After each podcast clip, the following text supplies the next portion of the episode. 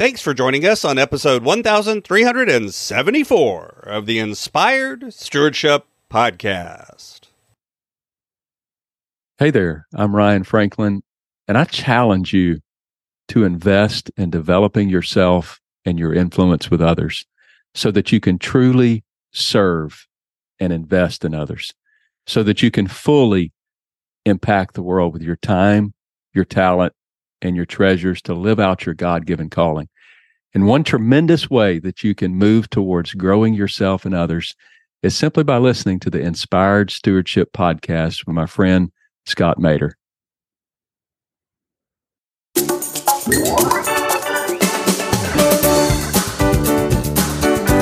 To just look alike instead of truly unifying a, a team. And the problem with this low hanging fruit is that that that it can be fulfilling enough that you stop feeling the hunger for more and you don't want to work through the, the, the hard stuff that it takes to, to for unity. Welcome and thank you for joining us on the Inspired Stewardship Podcast.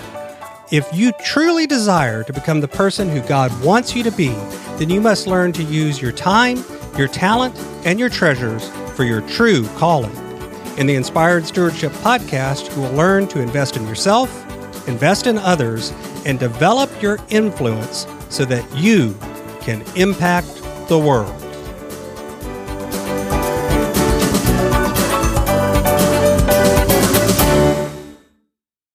In today's podcast episode, I interview Ryan Franklin.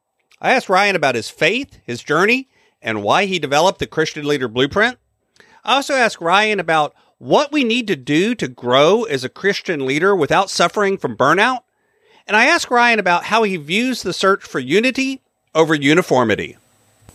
I've got a new book coming out called Inspired Living Assembling the Puzzle of Your Call by Mastering Your Time, Your Talent, and Your Treasures. You can find out more about it and sign up for getting more information over at inspiredstewardship.com.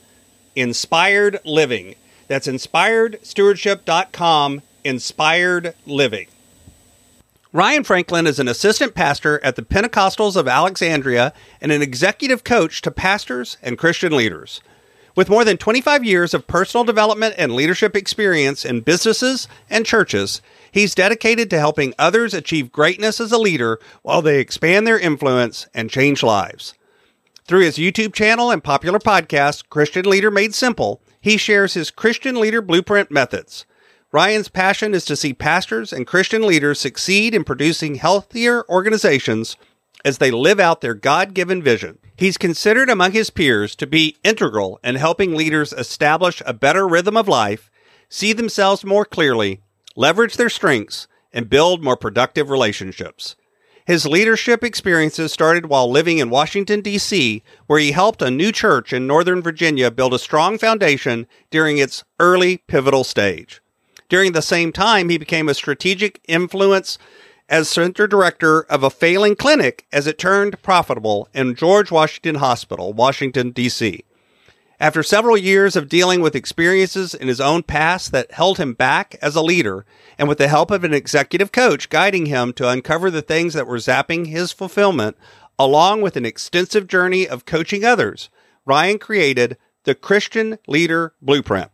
Using Jesus as the perfect example of an influencer and the greatest example of an effective leader, Ryan has proven these valuable concepts by coaching clients for many years. He is the author of two popular Bible studies with worldwide distribution The Bible Made Simple and Salvation Made Simple, which have sold over 70,000 copies and are translated into seven languages. Ryan's greatest joy is spending time in the outdoors with his family.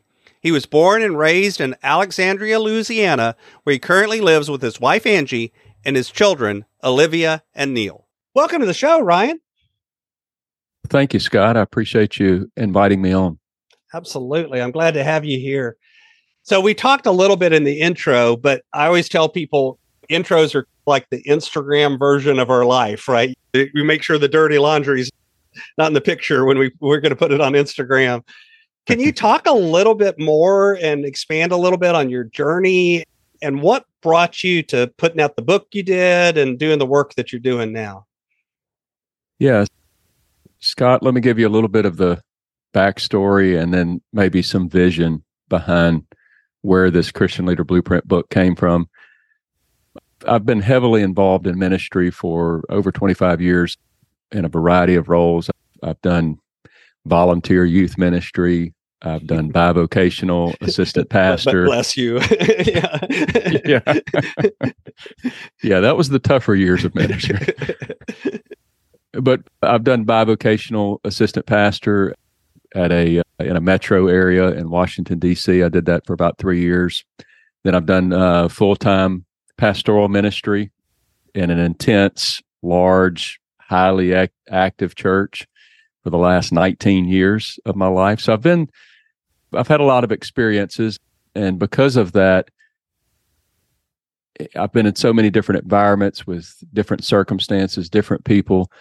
I know what leading from insecurities feels like. And I know what trying to to prove myself even in unhealthy ways and in my earlier years of ministry. I know what that feels like. And even having a crazy out of whack work life balance, I, I can relate to that. And I've pursued I, I pursued positions and titles in my past over my calling.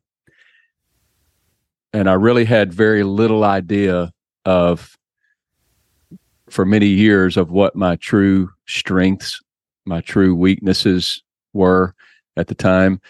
And really, uh, honestly, Scott, what God designed me to do. Mm-hmm. And so, in the struggling of that and negotiation of that, I've damaged relationships along the way because of these blind spots in my life. And there's no doubt that all of those things have lessened my effectiveness at times has drained even my enjoyment of leadership and life even. And in 2016 i took on a new role. It was an overwhelming pastoral role at the same church that i had been assisting the pastors in for many years. And I, I was basically handed a massive amount of responsibility. I, I oversaw over 60 different ministries. It was a ministry based church. And it wasn't long and all of those weak areas of my life they started coming to the surface in ways i never even expected. Mm-hmm. and i found myself feeling those dreaded feelings of burnout.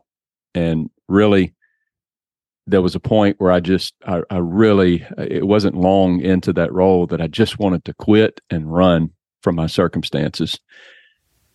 And i knew that if i was going to sustain any sort of future in ministry I, something in me had to change. And I, am going to speed this story up a, a lot and kind of skip a lot of the details here, but I found myself searching for the answers. And through prayer and godly men in my life, I went through a, a year of really expensive executive coaching. And but it literally changed my life. I, I, I found a rhythm in my work life balance that I had never had before. And I began to see myself clearly in ways that I had never even realized that I, I could see myself. And then all of a sudden, I started leveraging my strengths, using my gifts, and leading in ways that were productive, that were successful for the environments that I was leading in. And then over time, I just I developed the ability to build and resource from my relationships like I had never experienced in my past. I wish I had learned it many years ago. But all of these things made all the difference in my life, in my effectiveness, in my role as a leader, as a pastor, and especially in my enjoyment of what I was doing. Mm-hmm. And so, again, skipping a lot of the details, I ended up learning to help people with these very same things through executive coaching. I executive coaching changed my life so much. I said, "Hey, I want to do this," and uh, and so I, I, I went to school and I had a mentor as well. Actually, my executive coach, my original executive coach, agreed to be my mentor, and uh, we even to this day have a great relationship. And he mentors me even to this day. But I was helping to guide and empower Christian leaders from all walks of life to rise, if you will, rise above the challenges that they were facing and to learn to lead with purpose and authenticity and compassion. And every time I would work with a client, I was seeing a similar success story. It it became a pattern. And so I started digging deeper and I'm a anal- very analytical person. And so I started digging deeper and studying this pattern. And I literally graphed the characteristics that I was seeing and the data that I was seeing. And eventually, through that graph and through a process of filtering it through people in my life, the Christian Leader Blueprint model emerged. Hmm. And in today's fast paced and, and, and ever changing world, there are so many Christian leaders that find themselves grappling with that same sense of being stuck and they're overwhelmed with complexities of the complexities of leadership especially today post covid and they don't know how to align their faith with their role as leaders mm-hmm. and so my book the christian leader blueprint it basically addresses these desperate needs by giving the reader a comprehensive blueprint, a plan, if you will, that helps them navigate through those complexities of leadership with a strong foundation in their faith and in scripture. And I deeply understand the pain and the frustration that comes up with leaders when, when leaders feel disconnected from their values and their lack of clarity in their decision making. And through this I call it a very powerful model because I believe that with all of my heart. I, offer in that very practical strategy. I'm a practical guy and I offer very practical strategies and just real life examples. I, I, get very transparent and vulnerable with my life in it and and insights that help equip the leaders to to overcome some of these challenges that I had to overcome and and embrace a leadership lifestyle that is not only effective and enjoyable, but also rooted in Christian principles. Mm-hmm. And so the Christian Leader Blueprint is the tagline on it is a step by step guide to leadership transformation.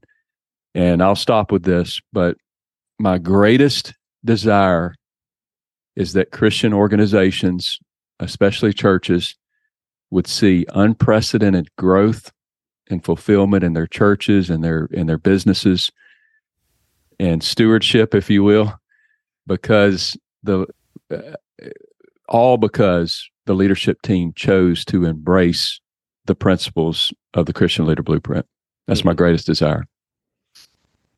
And we'll talk a little bit more, but when you think about the book, who is it really for? You mentioned Christian leader a couple of different times, but paint a little bit more of a picture. Who do you mean when you say Christian leader? I have to be very transparent and honest here, Scott. My, you, you, wouldn't expect anything less, right? Uh, no, I, I, expect you to lie to us. Actually, no, I, no, clearly not. the my my target, honestly, is the greatest passion within me is to grow churches. Mm-hmm. But I know that if you grow the business leader, the Christian business leader, that they're going to use their finances to build the kingdom of God. They're going to use their time, their talents. They're going to steward, they're, they're going to use their resources and steward them in a local church and help grow a local church. So that's why I say, to, to answer your question, it's for any Christian leader. These principles absolutely 100% work in the business world as well. I led for many years as a center director at GW Hospital in Washington D.C. and and transformed a a uh, that clinic into a thriving clinic. So I know what it means to to live in the business world, and I, have been in both worlds. I've again, I've had a wide range of activity in my leadership history with business, church, volunteer, bivocational, even full time. There's dynamics with full time that you don't get to you don't get to see if you've never experienced that that are quite challenging. Mm-hmm. So, how did your faith journey evolve through this? you talked about especially uh, the, feeling that time of burnout and all of that and i think a lot of christian leaders today are feeling that feeling of burnout there, there's a lot yeah. of pastors retiring in a lot of different denominations. There's a lot of christian leaders stepping away from the church. How did your faith journey intersect with the work that you were doing and the lessons you were discovering? How did it affect you? Faith journey, we can go a lot of different directions there, but let me just say this. The decision to integrate Christian principles into leadership was a no brainer for me. Uh, obviously, as a pastor and as a key, kingdom driven person, it was born out of my own experiences and, and observation and study of scripture. And as a pastor and as a Christian leader myself, I came to realize that leadership at its core is not just about achieving goals and driving success. At its core, it's about being a more biblical steward of what God has placed in my realm of responsibility. It's about influencing and impacting the, li- the lives of others with love and compassion and just a genuine desire to serve people. And we find that in scripture. Scripture is full of leadership principles. And it's unique to most conventional models. It teaches us the value of humility, which you don't find in a lot of conventional models, of empathy and selflessness. Scripture is very clear that the first is going to be last and the last is going to be first you know qualities like this are, are foundational to effective and transformative leadership and we find them in the bible and by drawing on these biblical teachings even the life of jesus himself has has got so much rich leadership principles within his life. We find invaluable lessons on how to lead and even enjoy life while we're doing it. And so ultimately, this biblical approach, it just helps us enjoy an environment of trust and respect and authentic relationships. And that ultimately is going to lead to higher levels of engagement and especially productivity within organizations. And so I hope this sort of shed some light on, on why I'm so passionate about exploring not just leadership, but Christian biblical leadership. Mm-hmm. At the same time, I think a lot of folks have a hard time figuring out you know, how to, even in a church environment, this isn't even just in the business environment. I've seen a lot of times where it's a almost like at the meetings, it's we're going to do business and then we'll do church out of the meeting as a, yeah. as opposed to integrating our faith throughout all of the different stuff that we do and again yeah. that's in a that's in a church environment where you would expect it to be done and it's even harder mm-hmm. sometimes in a business environment or in a secular environment. How do you recommend that people begin to find ways to integrate and walk the walk so to speak while they're talking the talk about their faith? That's a very difficult question because it, it's. It, I honestly, I have found that I have those two things have collided in my life in a prayer room. If I can just be transparent with that, and it's in my mind that is really more of a heart matter than a logistical matter or a principle matter. It's really a heart matter. And that's, that is where, where those two things can actually not just collide, but collide and merge with unity and with, with authenticity, with integrity. To me, that's going to happen in a prayer room. And it's my heart meshing with God's heart. And if I don't if I don't start with a prayer room, it's not likely that I'm going to integrate those principles into my life in a way that is going to be fluid and and comprehensive in, in my life, if that makes sense. Mm-hmm, mm-hmm.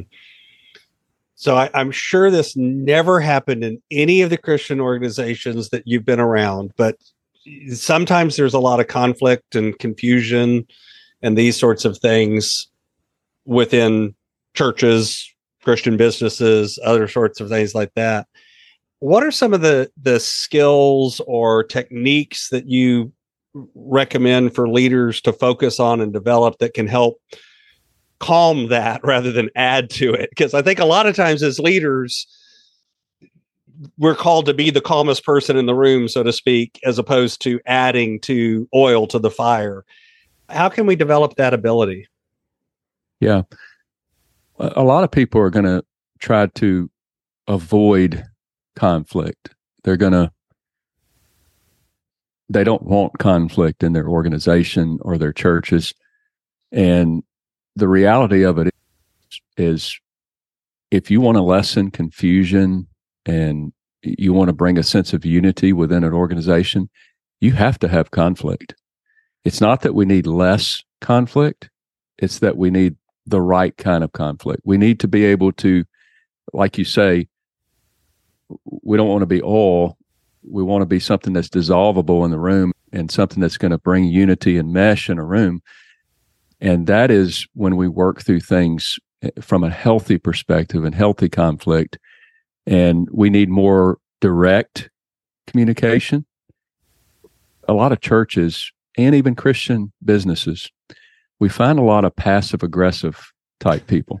No. Uh, because, and, and here's why many times when the Spirit of God begins to work in a life, you develop a compassion for people hmm. that is supernatural. And when compassion meets conflict, sometimes we want to passively skirt around that conflict. And so, it, it, what I recommend people to do with people that are very high in compassion and, and struggle with this the most is that they embrace the compassion within them, embrace the interpersonal sensitivity, the supportive nature, the comforting nature within them, and actually move into that conflict. Don't deny it. Don't work around it, but move into that conflict. And, and it's not in, a, in an abrasive way, but we want to be assertive with our communication and actually work through those things. And I use a simple formula when I'm working through conflict and working through things that may be a little bit or feel a little bit abrasive to have to address. And there's an extended version of this, but I keep it pretty simple because a lot of times people are in the heat of the battle and they're not going to remember lots of steps. I've got a really good eight step conflict resolution model, but but if you don't remember the eight steps and we don't have to go there today. I, I just tell people remember to sandwich truth between grace. John chapter 1, verse 14 talks about truth and grace. And in any environment, if you bring truth and grace to a conversation, it's usually going to turn out pretty well.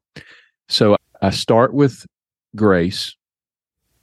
And that's not just saying something positive about a person because that kind of they feel like, oh, brother, what's coming next when you say something. Yeah, the old positive. management thing is uh, do the con do the uh, feedback sandwich where you tell them something good, then tell them something bad, yeah. then tell them something good again.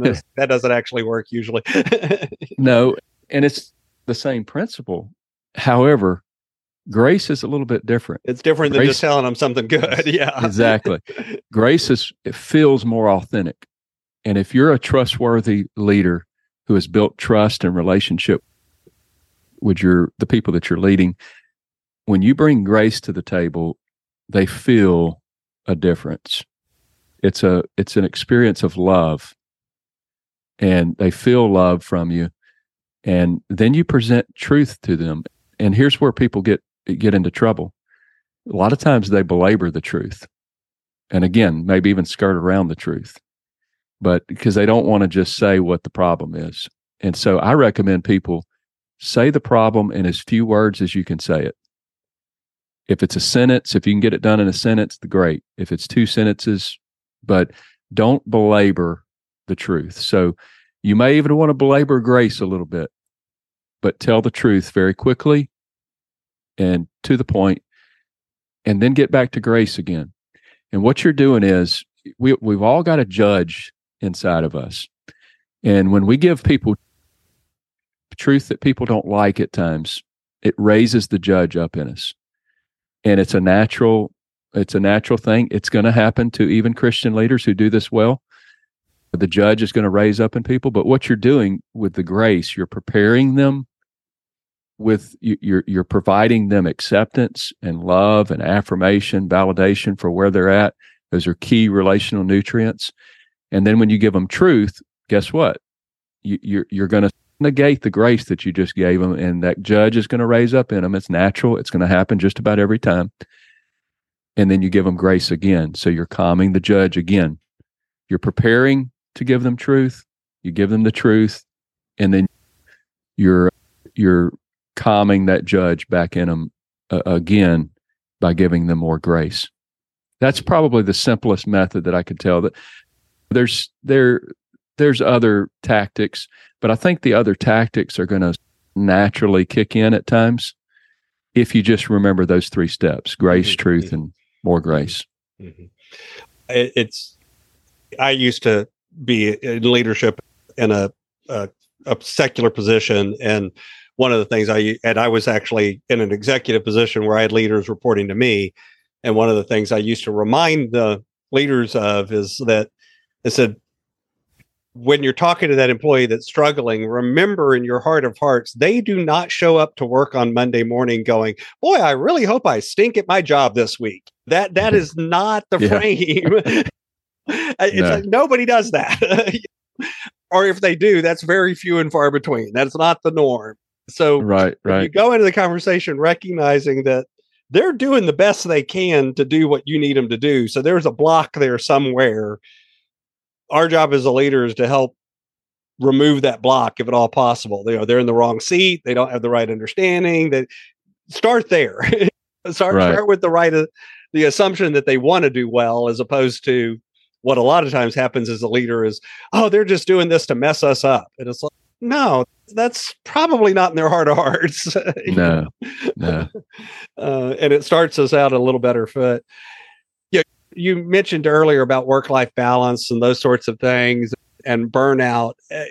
And again, conflict, like we were just talking about, is one of those sources that I mm-hmm. think, especially that hidden passive aggressive or triangling conflict that happens in a lot of Christian organizations where the somebody comes to somebody and says, Somebody told me that, as opposed to we all just sit down in a room and talk to each other. Yeah. How do you see what are some of the sources of helping the Christian leader avoid that work life balance burnout and the other things that cause us as leaders to burn out? Yeah.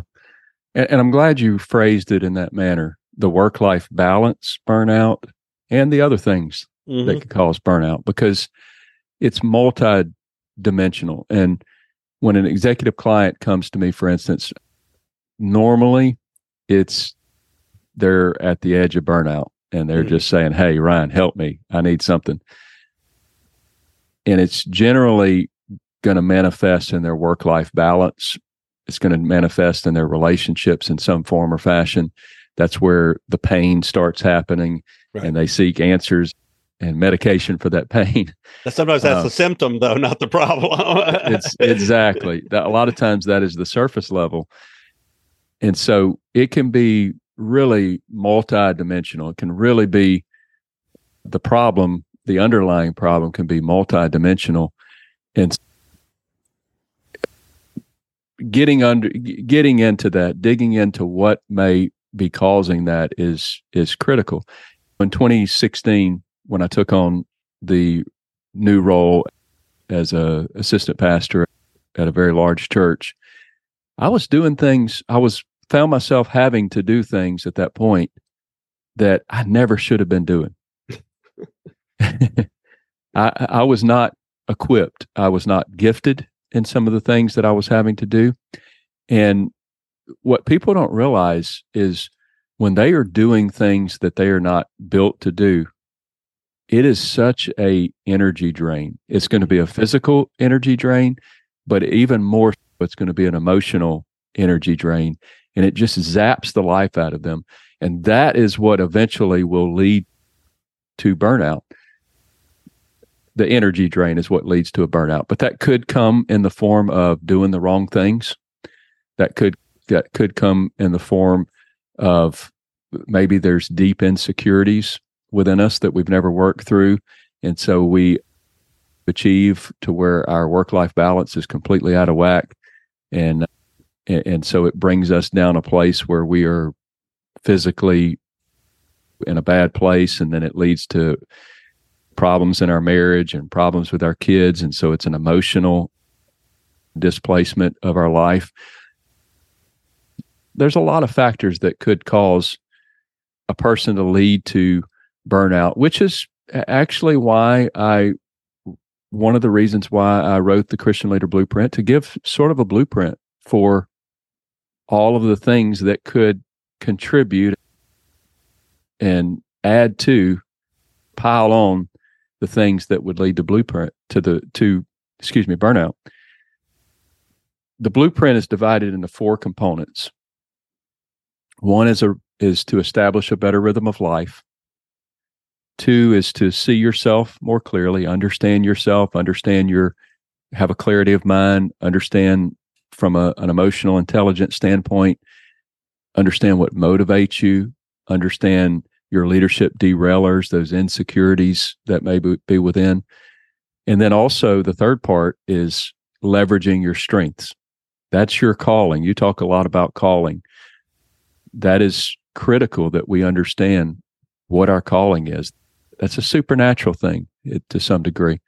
And it's what we've been, in my opinion, what we were born and built to do. And so we've got to find that our giftings, our how to lead others effectively and develop others. And then the fourth component of that is to build more productive relationships. And if we're not building effective relationships in our life, then it's going to absolutely lead, eventually lead to burnout. God designed us to not only need Him, that's first and foremost. We have to start in a prayer room. We need Him, but He designed us also to need people people are our fuel. That is what drives us. That is what fills us up. And God alone, without people, though he could do anything he wants, and he would, if he chose to help us thrive in that manner, then he absolutely could. But he designed it to where we're not going to thrive with God alone but we're also not going to thrive with people alone. We've got to have both. We've got to have God, that's first and foremost, but we also have to have people in our life that are going to fuel us, help us regulate ourselves, help us move past some of the factors that would be related to burnout. And I've found in my life that is probably the most contributing factor. We can deal with a lot if we have people in our life that can help fuel us and regulate us and provide that biblical sense of relationship. I, I, see pastors, I work with pastors and even business leaders all across the nation. And without fail, the majority of those leaders are surrounded by people and they're lonely. Hmm. They're surrounded by people, but they keep people at an arm's length and they're lonely. And that is probably ultimately the dagger in the heart when it comes to burnout. Hmm. Earlier, when we were talking about conflict, you used the word unity a couple of times. And one of these ideas that I've been struggling with and in some of the things that I see happening in different church organizations and Christian leadership and that sort of thing is this idea of I, I think we sometimes confuse unity with uniformity. It, it's so yeah. much easier if we all look the same, sound the same, talk the same, believe the same things, walk the same right. way, right. know, wear, wear the same clothes, come from the same background. The more alike we are, it seems like that's easy. Now we can have unity. And yet, I think too, in God's kingdom, we're called to the strength of diversity and, and mm-hmm. recognizing mm-hmm. all the parts and, and the gifting of all the different parts. So, how do you see that kind of struggle between unity and uniformity playing out in, in the work that you've been doing with Christian leaders? Yeah, uh, I think I understand your question here. And I just did recently, actually, my last podcast was on diversity. And we talked about this uh, a little bit. And I think this kind of goes along with conflict as well. Mm-hmm. There's a lot of Christian organizations that won't don't want conflict, as I mentioned before, and with no conflict, that's what you get. Scott is uniformity, and but with the right conflict, you move beyond uniformity and you get unity. And un- uniformity is about looking the same, as you mentioned, and unity is about actually being one team, one one one unit working towards one vision. And and actually what people don't realize is that uniformity kills the possibility of unity. Mm-hmm. And that's partly because, and follow me here, because uniformity can also lead to unity. But it, it often doesn't lead to it. It actually kills it because uniformity is low hanging fruit. And unity is incredibly hard to achieve and even harder to maintain. And so it's just, it's simply easier. It's more tempting to just look alike instead of truly unifying a, a team. And the problem with this low hanging fruit is that it can be fulfilling enough that you stop feeling the hunger for more and you don't want to work through the hard stuff that it takes to for unity. The apostle Paul in 1 Corinthians 12 he compares this new community of Christ followers at new at that time to a body mm-hmm. to a mm-hmm. literal body and he argues that a body functions a, as well as it does because it has so many different organs. Mm-hmm. And each of those organs are responsible for certain and different things. And really, eh, to make your point, that is why diversity really truly matters on a team. And it's also why diversity is not enough. Mm. Because while diversity is a it's a great pushback, it's a pushback against what you're talking about with uniformity. It's only a halfway point. Diversity is a halfway point. We have to move on from diversity into that sense of unity among that diversity. Mm-hmm.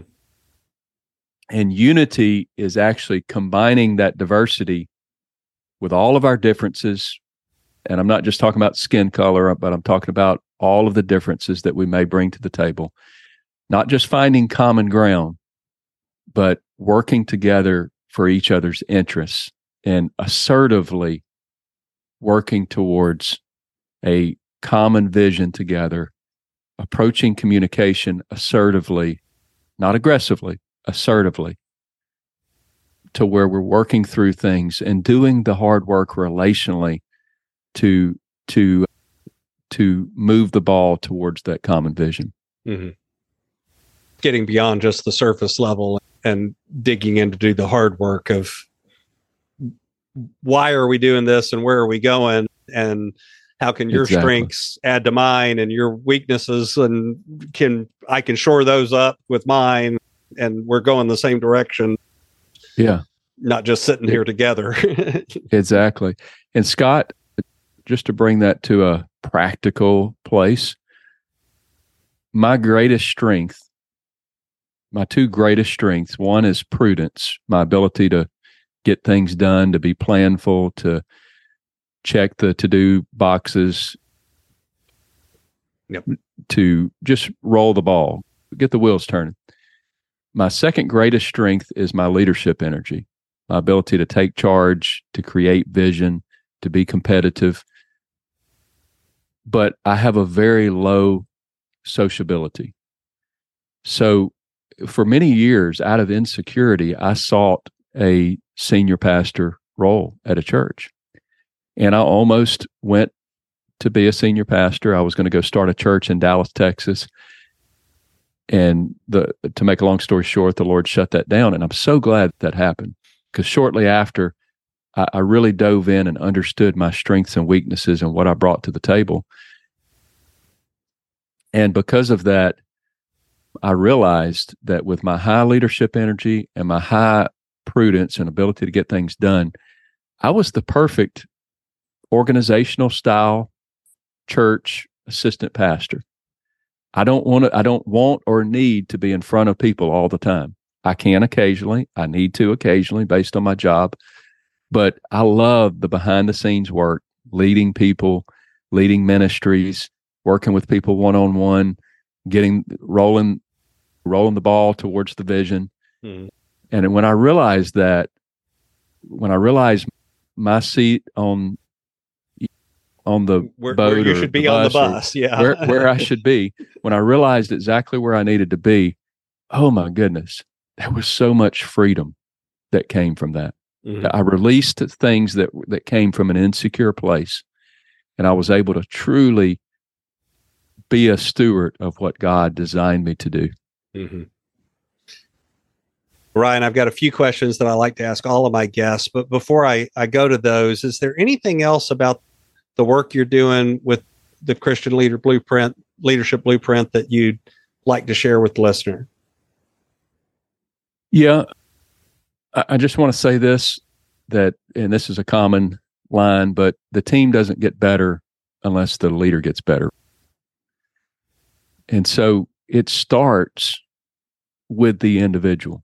A leader, a, a team that is going to be cohesive, when that's going to find unity, that's going to really move the ball down the road towards a vision. It's going to start with the individual, and it starts with personal growth and reflection and hard work. And the Christian Leader Blueprint gives you that perfect guide. In my opinion, it's a perfect guide.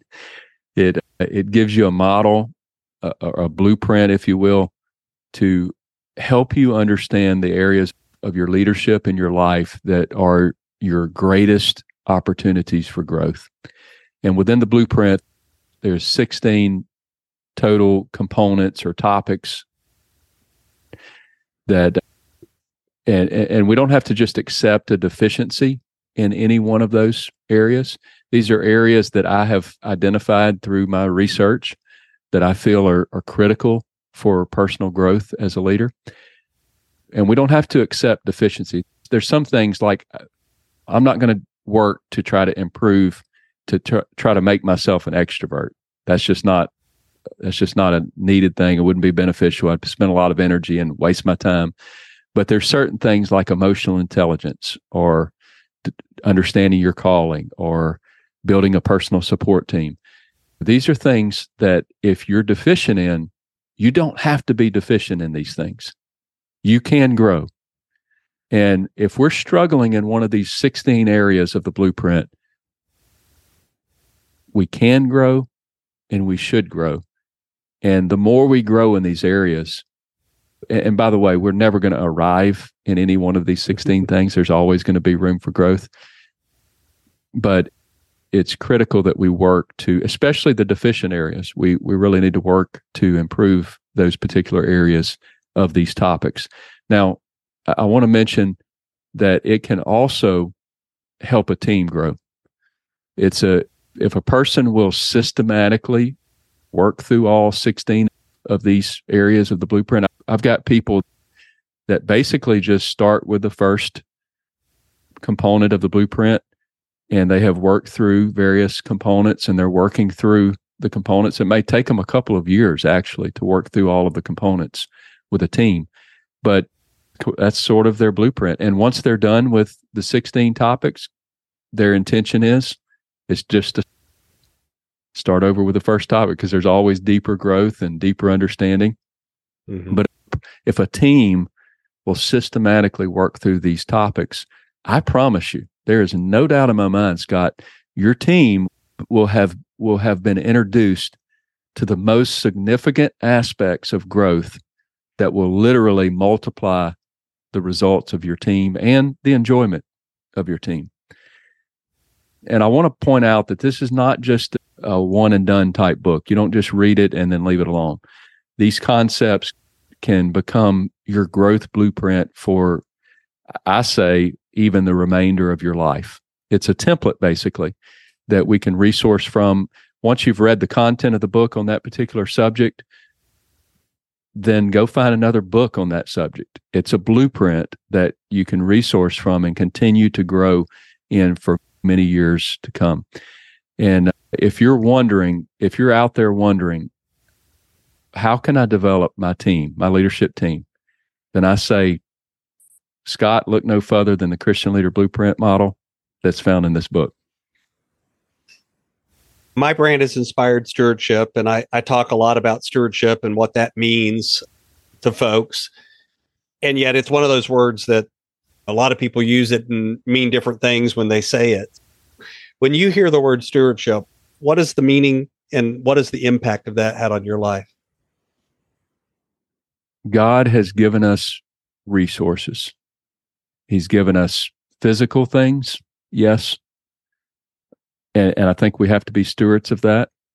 But more importantly, there are internal things that are specific to us. He's given us gifts. He's given us time, even that's a resource to use those gifts. And so when I think about that question, I think, how will I steward the resources that He has given me? And if I'm not currently doing that, how will I work to position myself to best do that in the future? And and again, I'm I, I don't want to belabor the point, but that is what the Christian Leader Blueprint is all about: is to help position a person to the best possible place to steward the resources that God has given them. So, Ryan, this is my favorite question that I like to ask everybody. Uh, imagine for a minute that I invented this magic machine, and with the power of the machine, I was able to pluck you from where you sit today and transport you magically into the future, maybe 150, maybe 250 years. But through the power of this machine, you will able to look back on your entire life and see all of the connections, all of the ripples, all of the impacts you've left behind. What impact do you hope you've left in the world? It's pretty simple for me.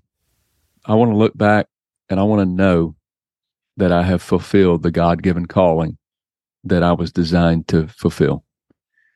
I want to make disciples of Christ. I want to do my part to progress the kingdom of God. And I am driven what gets me up every day, what helps me work through the tough things of life is I am driven for the cause of the gospel. And here's where it gets very specific for me and what I've identified in, in my life. And this is a one liner that would tell you what I want to look back on and see. I want to be a change agent among Christian leaders who are sharing the gospel. And and I do that by helping churches, helping business Christian leaders gain stability, to create a personal vision, and to follow a plan of action to, to grow their leadership effectiveness and enjoyment. I want to be a catalyst in that. So, as we finish up here, the rest of this year, what's on the roadmap? What's coming up next for you?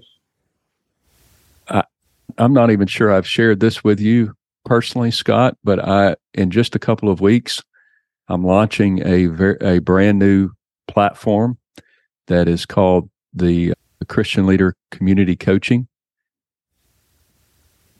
It's a basically a platform with 16 courses. There's 16 topics in the Christian Leader Blueprint. So I've got 16 courses that are professionally recorded with very detailed and comprehensive application guides that help you dive into these topics really well.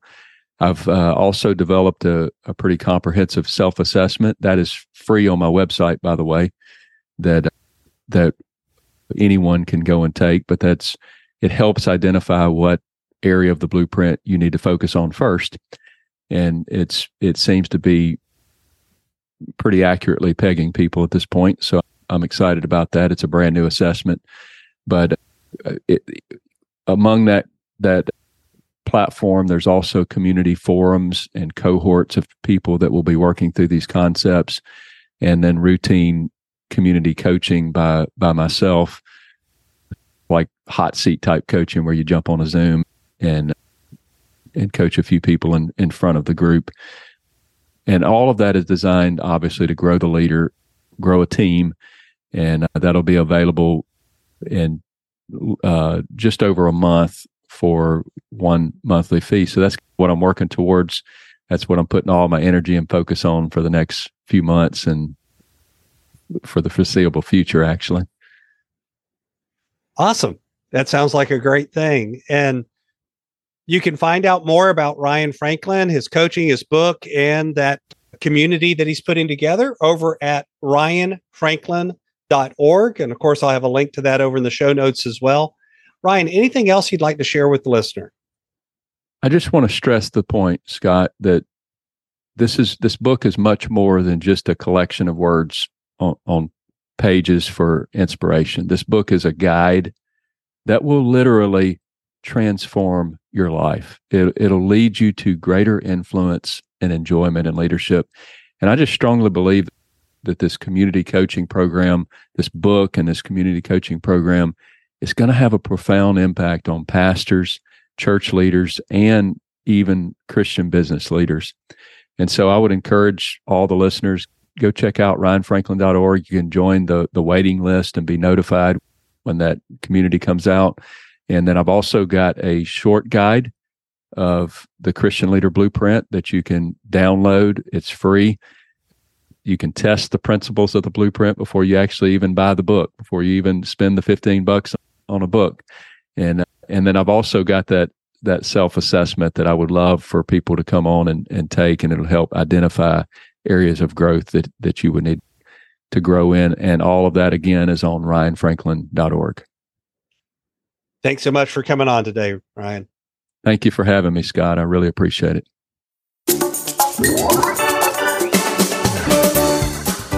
Thanks so much for listening to the Inspired Stewardship Podcast.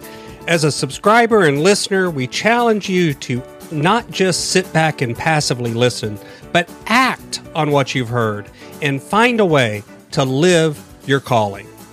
If you enjoyed this episode, please do us a favor. Go over to inspiredstewardship.com slash iTunes rate, all one word, iTunes rate It'll take you through how to leave a rating and review and how to make sure you're subscribed to the podcast so that you can get every episode as it comes out in your feed. Until next time, invest your time, your talent, and your treasures, develop your influence, and impact the world.